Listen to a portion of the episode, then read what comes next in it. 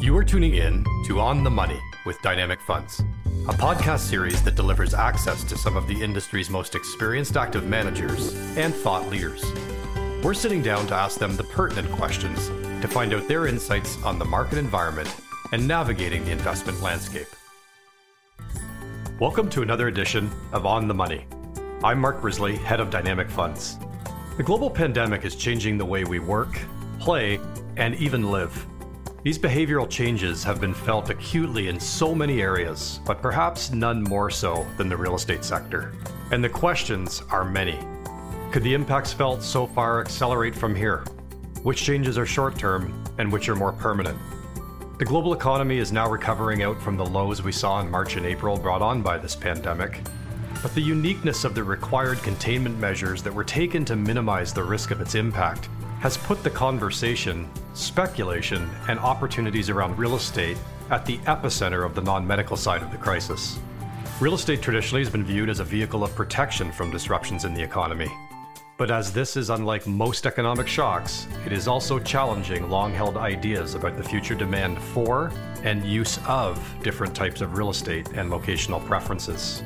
To dive deeper into the sector and the questions and outlook for a post pandemic world, I'm pleased to be joined by portfolio manager Tom Dicker. Tom specializes in real estate, small cap, and equity income investing as a portfolio manager here at Dynamic and is a member of our equity income team. Tom, it's great to have you, and let's jump right in. Before we go into specifics on real estate, let's address the current environment. We're deep, in terms of the US anyway, in the midst of another wave, unfortunately. But we also have what is clearly now very promising vaccine candidates in the pipeline. So, my first question is what are you seeing as the likely course of events that leads us back to, if we can ever say there's such a term, a new normal? I totally agree that it will be a new normal. And I think everyone gets it. The old normal, what we were used to, that is gone for good the longer this pandemic goes on. I've been talking for a while uh, with my partners about this idea of the long COVID winter, and uh, we're in that. That's still in front of us. And uh, a couple weeks ago, I read this article um, with the, the epidemiologist, the American epidemiologist Larry Brilliant, and um, he he said, you know, we'll beat COVID after we go through hell, and uh, I think we're going through the hell right now in terms of COVID. And uh, the article said uh, very clearly, and I really like this, uh, that Everest is in front of us. But we've also heard people like Anthony Fauci say things like the cavalry is coming, and uh, the cavalry is coming, but we can't stop shooting. I think COVID probably keeps getting worse in the US, but I think we're getting close to the peak right now, probably the next six weeks or so. Uh, you saw LA go into a full lockdown last week, uh, and there's going to be more tough decisions, more tough choices are going to have to get made uh, in the US just to keep the healthcare system uh, intact and to hold things together uh, over the winter when transmission is going to be really high. But I think we're going to start to see the vaccine getting rolled out in the US. Uh, very shortly. Uh, we're going to see it in Canada uh, very soon. We saw Britain go this week as well, so I, that's very, very exciting. Uh, you know, a very exciting moment in the history of science. And uh, you know, this thing could end end faster than people think. Um, 20 million people could potentially get dosed by January. that's pretty incredible. That that's in the U.S. I think there's going to be a lot of government and non-government means of enforcing vaccination on people. So places like schools and employers, I think they're going to insist on their employees or the students to come, if they want to come back, um, they're going to have to be vaccinated. I think countries will probably insist on vaccines uh, being necessary to cross borders. Um, so I think the uptake of vaccines is going to be very high. And I think that that's going to be very important. And I, I think the market is clearly looking ahead and believing that the economy is going to recover and that things will go back to a new a new normal. Uh, I think you know, this spring, uh, when we start to get better weather, a very high proportion of people in the US have already had coronavirus. Uh, with vaccinations, this thing could go away faster than we think in the spring, and things could go back to uh, the new normal um, faster than we think. I think a big question that remains to be seen is whether or not Trump will get a vaccine. I think it'll really help to encourage his followers to do so. Uh, 68 million people voted for him, so I think that it, that would go a long way. Um, and you know that's certainly something I'd like to see. So so that's how we see the next few months playing out. Still a lot of uncertainty, but uh, certainly, uh, as I said, the cavalry's coming. Obviously, real estate's been an area that's front and center in the news, and in terms of the industries impacted by COVID, really significantly. There's been large divergences within the sector. I wanted to start, though, with the effects on consumption and the way we shop. People have been shifting away from in store shopping. You know, I know my house looks like an Amazon depot most days, and uh, everyone's shopping online. How do you see the lasting damage to brick and mortar retail presence? And on the flip side, how does this change the way companies are going to invest in logistics and warehouses going forward? Brick and mortar retail is going to bounce back, but it's probably to some lower level than it was before. We had a huge wave of bankruptcies last year, whether it was Ann Taylor, Brooks Brothers, GNC, J.C. Penney, Neiman Marcus, J. Crew. Like we had a huge bunch of them go bankrupt last year. So that ecosystem is definitely hurting. That's a lot of space for landlords to retenant next year. So I think um, th- that's certainly going to take some time. The other issue is when you've got lockdowns in the fourth quarter, this is a period where companies are accumulating cash in the retail space, whether it is uh, apparel retailers and other uh, places that sell uh, for Christmas, restaurants. Uh, they generate a lot of cash in that fourth quarter. And then they typically consume cash in the first quarter of the year where uh, their fixed bills are often higher than the revenues that they're generating. So we're in a period right now where if those revenues are are much lower now, their ability to pay bills in the first quarter could be worse than an average year, uh, but maybe by a, a, an order of magnitude, depending on the type of retailer and whether or not they have some ability to offset their lost sales through online lost lost brick and mortar sales. Um, we're clearly going to have a tough period here in retail real estate. I do think we'll see a bounce back, but it's it's going to take a while. The online world is the ultimate winner take all market. It favors big national global players with scale and free delivery and low pricing and better assortment. And that's inherently bad for retail landlords. Uh, a big part of the wipeout due to COVID was services, and the in person economy will come back. Restaurants are going to bounce back, but it's not going to be next June. If you're a single store restaurateur, uh, you had a loan probably, it was backed by your house, and right now you might have lost everything. Uh, and it's going to take time for capital to form, but it will. And uh, new businesses will take up a lot of that productive capacity of that retail space over time. But I think it's just going to be at a lower level, likely lower rents, and it's going to take uh, longer than maybe other recessions have. Uh, in the past. So uh, that's not an area that we're highly focused on for our marginal dollar of investment right now. Um, I, I, think certain areas like apparel, where competition is really high, I think there's just going to be less locations of those uh, in the future, um, as people who had maybe never shopped for clothes online before have done so over the pandemic. And once you do that, that's the equivalent of switching uh, from CDs to using Spotify. Like you don't go back to using CDs after you use Spotify. And I think it's it's going to be the same story with apparel. That's really one of, I think, two major areas that are top of mind for people. So, the way we consume, the way we shop. The other one is obviously the way we work. And in that, I'm referring to office space. Many companies have instituted work from home policies. Many are indicating that there's going to be much more flexibility in the future. Uh, you and I are certainly in that conversation with, with our own roles. This has a two pronged effect, though, on both offices and where people choose to live. So, how do you see this trend affecting the future of the office and then by extension, urban residential markets? I can't have a conversation with a client or even my friends without talking about this subject because for most people that I know, they've been forced to work from home. Um, it's definitely still too early to tell how this is going to shake out. But since the beginning of the pandemic, people have been clear. They do want the flexibility to work from home at least some of the time post pandemic. Uh, some fatigue is definitely setting in. In May, when we were looking at surveys, it showed people wanted to work three days a week from home. Now, when we see those same surveys, it looks a lot more like two days, and it's been gradually falling off as people uh, have had a bit of fatigue from the isolation. It remains to be seen how productivity and how companies who want to grow their top line will truly work in a hybrid or an exclusively work from home world a lot of money has been invested in technology. And I think a lot of CFOs around the world are eyeing these office lease payments as an area they could try to shrink. Trends that were already in place, like hoteling, probably do continue. Uh, when you have low occupancy in an office because people are working from home, having dedicated space makes less sense. So I think that trend is something that remains to be seen exactly how that plays out. Now, if someone has to only commute two days a week or three days a week does that change the calculation for them as to where they want to live and how far from their office they're willing to commute. I think it definitely will, especially because there's a scenario where traffic is also a bit lower uh, in a post pandemic world because more people are, are working from home. Now, uh, especially if you saw people take back up their use of public transit because they felt like the virus risk was much lower. Right now, clearly, uh, people are unwilling to use public transit. But if that really comes back, then I think uh, it could reduce commute times, which would be uh, obviously much more bullish for suburban uh, real estate and uh, less bullish for urban real estate, as, uh, residential real estate specifically.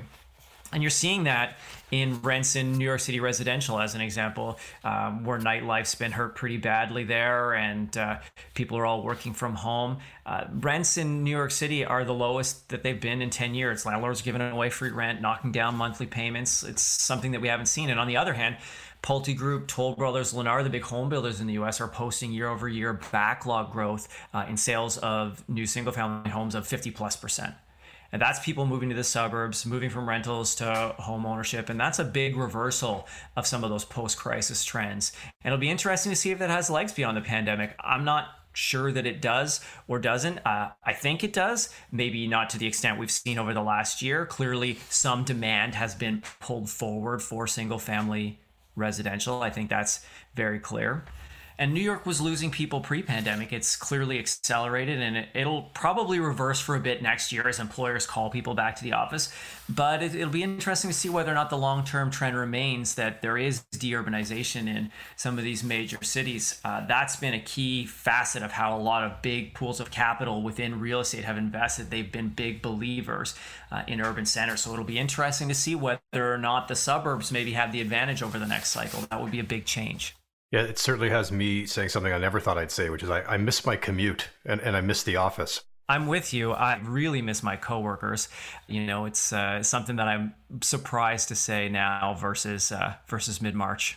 Tom, another area that you cover and invest in is the retiree demographic in terms of real estate. So I'm referring to retirement, nursing homes, long term care, I don't think anywhere have we seen, you know, the same risk exposure hit this particular area as hard as COVID has in terms of the vulnerable populations and just a lot of negative media coverage. How has the pandemic though impacted your view on this space from an investing perspective? In the early stages of COVID here in Ontario, the long term care homes were really the nexus of the pandemic. And there were just months of tragedy and it, this is an industry that's funded by the provincial governments and where there have been persistent year long staffing shortages and known issues that were really brought to light uh, during the pandemic. And there's a saying that you shouldn't waste a good crisis. And I believe that the provincial government in Ontario uh, is not wasting this crisis and they're changing the funding model. They're improving funding for long term care, which I think will give much better outcomes for the residents of these homes and give families uh, much more faith that the seniors, their parents, are going to get much better care when they go into these homes. As an investor, the saying goes demographics is destiny. And we have an aging population, and uh, that's definitely going to continue to take place. In 2026, the first wave of baby boomers is going to turn 80 and we're on the edge of that big wave of population growth and a big wave in demand for seniors housing and long-term care. Uh, the industry was in a bit of oversupply in Canada pre-COVID as the industry built out capacity ahead of those years of demand. Um, but we have seen a big slowdown in starts. I think that'll persist for a couple of years right now because occupancies are very low. Uh, but the one thing I know about real estate is there's a lot of operating leverage. And whenever you see a building go from low occupancy to high occupancy, there's a disproportionate increase in free cash flow and distributable income. Um, so I think demand will start to outstrip supply for a long time, starting in a few years. And the stocks right now represent a lot of value. The operators in Canada are run by compassionate, dedicated professionals, and I know these people well, and we're very happy to be shareholders for a long time in a sector where we think there are great uh, demographic tailwinds in a needs based essential service. Uh, no one wakes up in the morning thinking that today's the day that they want to move into a long term care home, but you have to because you can't provide the care at home. that's uh, you know an important part of the investment thesis for us. Yeah, it seemed to really highlight the quality of management and, and oversight that these companies had in terms of how they handled the outbreak. I know my own grandmother at 96 in a retirement home didn't have a single outbreak in theirs, but it didn't stop a lot of pessimism towards that space. My next question for you, though, is perhaps including this particular area, where else have you seen some what we could consider unwarranted pessimism uh, that's you know been priced into the real estate sector? Certainly, a couple months ago, I would have said healthcare real estate.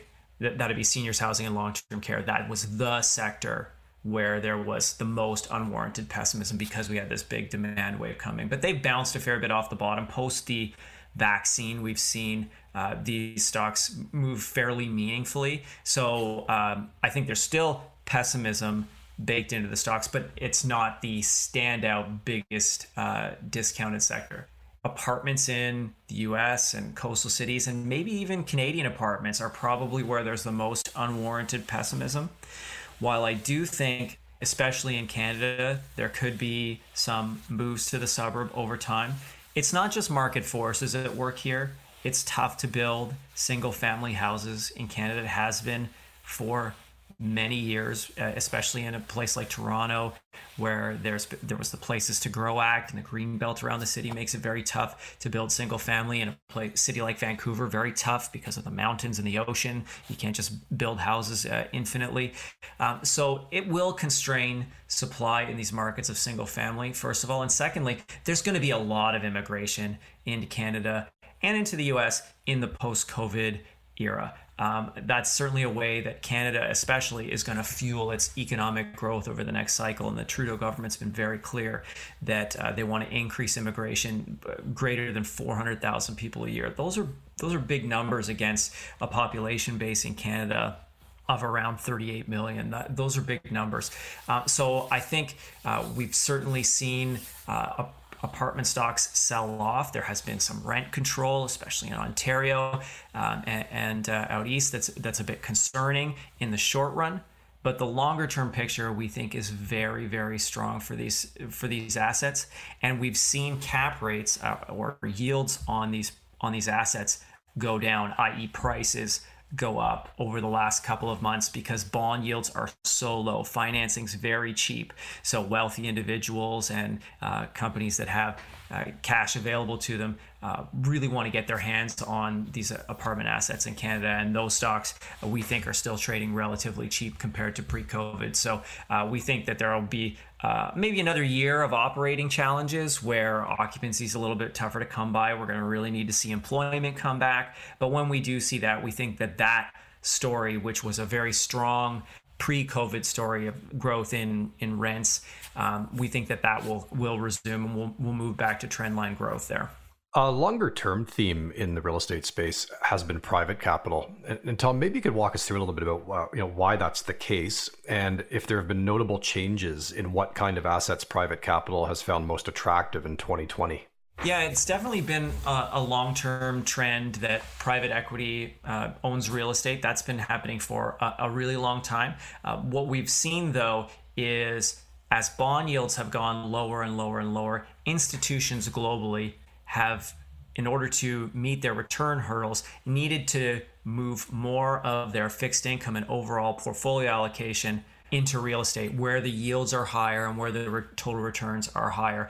And uh, especially for, say, medium sized pension funds or even very large pension funds, sovereign wealth funds, where they don't have the operating capability, they've turned to private equity companies to deploy that capital for them so that they can earn those uh, mid teens type of returns or even high single digit, low single digit low double digit uh, type of returns um, that are necessary in order to meet the 5 6 7% return threshold that they need it used to be that you could get 5 or 6 or 7% in the bond market. But with US Treasuries where they are today, under 1% for 10 year money, uh, clearly you can't do that in the bond market. You know, you're only going to get another 100, 200 basis points for corporates above that. So that, so if you're earning one or two or 300 basis points on part of your portfolio. If you want to get to six or seven percent, clearly some some of your assets need to be invested over that 10% type of return target. And that's where private equity really comes in.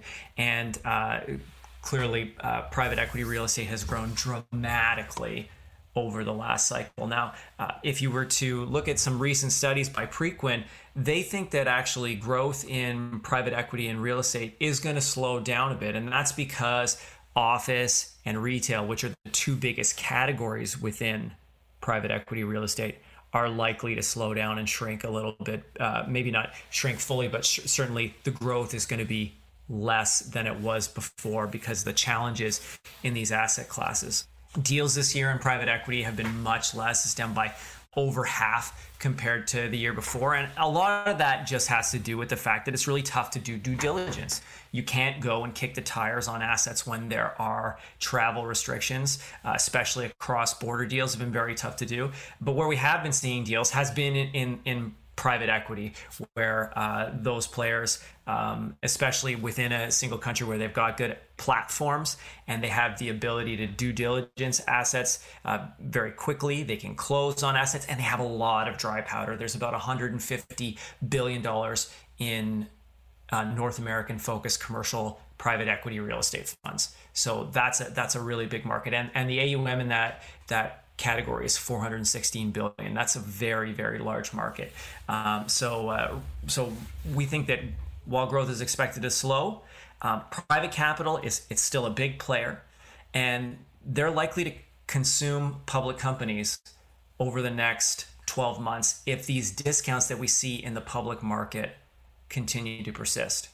So if we see um, like right now there are certain subsectors that are trading at double digit discounts to private market values. Those will not persist with the amount of dry powder that's out there. You'll see the blackstones and brookfields of the world go out and take private these public companies so that they can deploy that capital on behalf of those institutional partners that they have like the canada pension plan um, sovereign wealth funds etc you know we still have the lingering risk or concern that we will be dealing with, you know, a more severe impact of a second wave, which you could argue we're in right now, another widespread large scale lockdown, and the question around how markets might react.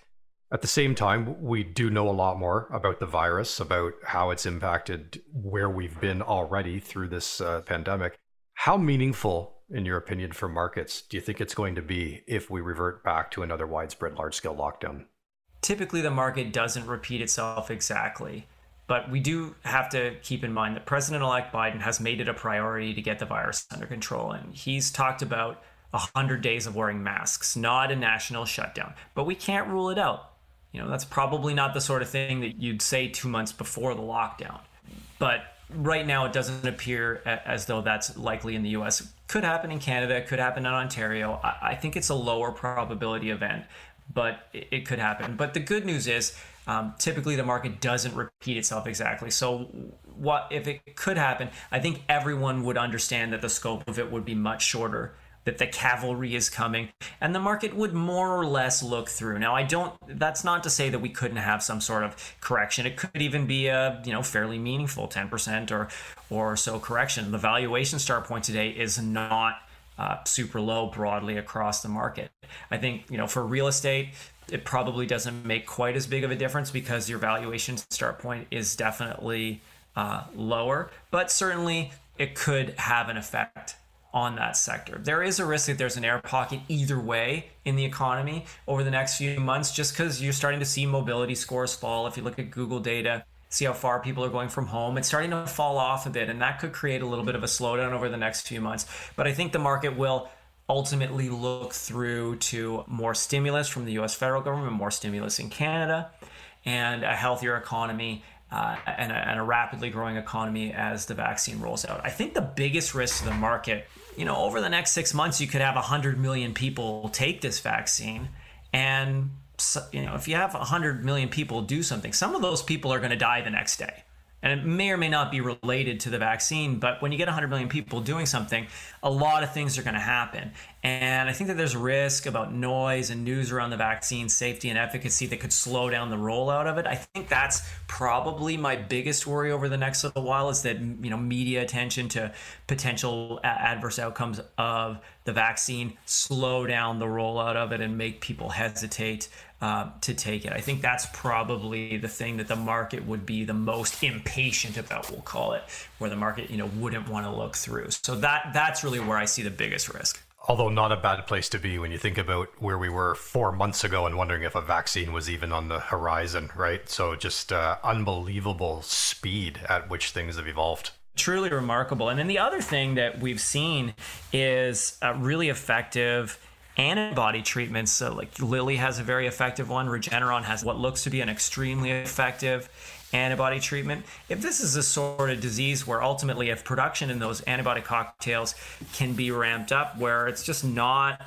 as high of a risk of death anymore because there are there are effective treatments that can reduce the amount of time you spend in the hospital. It becomes a lot less of a scary thing either way as well. So it's not just about the vaccine, but clearly the vaccine um, right now, from the market's perspective, is the be all and end all. You know, as far as our conversation on real estate goes, this has been incredibly insightful. Uh, it is really nice to hear the optimism uh, in your voice and specifically towards where you're seeing some of the opportunities from an investing perspective you mentioned you missed your coworkers and you know the the water cooler chat that we were typically able to enjoy. One of the things I've missed is uh, seeing you and chatting about uh, books we've been reading as we're heading deep into the holiday season very quickly.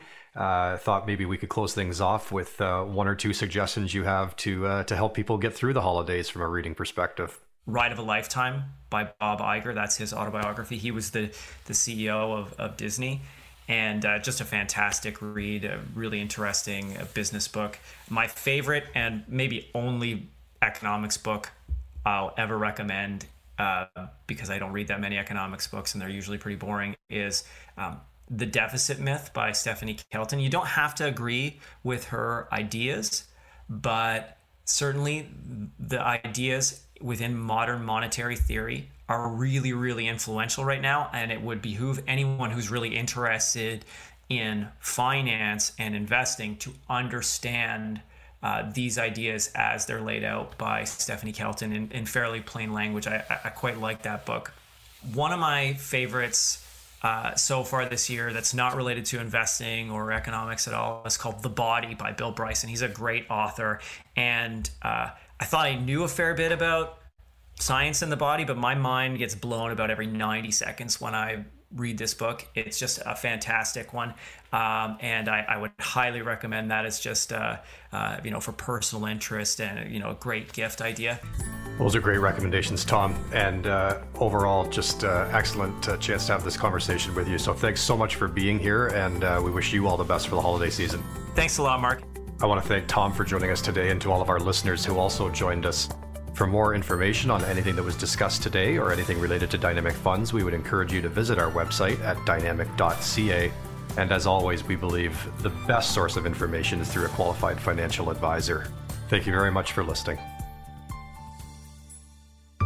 You've been listening to another edition of On the Money with Dynamic Funds. For more information on Dynamic and our complete fund lineup, contact your financial advisor or visit our website at dynamic.ca This audio has been prepared by 1832 Asset Management LP and is provided for information purposes only. Views expressed regarding a particular investment, economy, industry, or market sector should not be considered an indication of trading intent of any of the mutual funds managed by 1832 Asset Management LP. These views are not to be relied upon as investment advice, nor should they be considered a recommendation to buy or sell. These views are subject to change at any time based upon markets and other conditions, and we disclaim any responsibility to update such views. To the extent this audio contains information or data obtained from third party sources, it is believed to be accurate and reliable as of the date of publication. But 1832 Asset Management LP does not guarantee its accuracy or reliability. Nothing in this document is or should be relied upon as a promise or representation as to the future. Commissions, trailing commissions, management fees, and expenses all may be associated with mutual fund investments. Please read the prospectus before investing. The indicated rates of return are the historical annual compound total returns, including changes in unit values. And reinvestment of all distributions does not take into account sales, redemption, or option changes, or income taxes payable by any security holder that would have reduced returns. Mutual funds are not guaranteed. Their values change frequently, and past performance may not be repeated.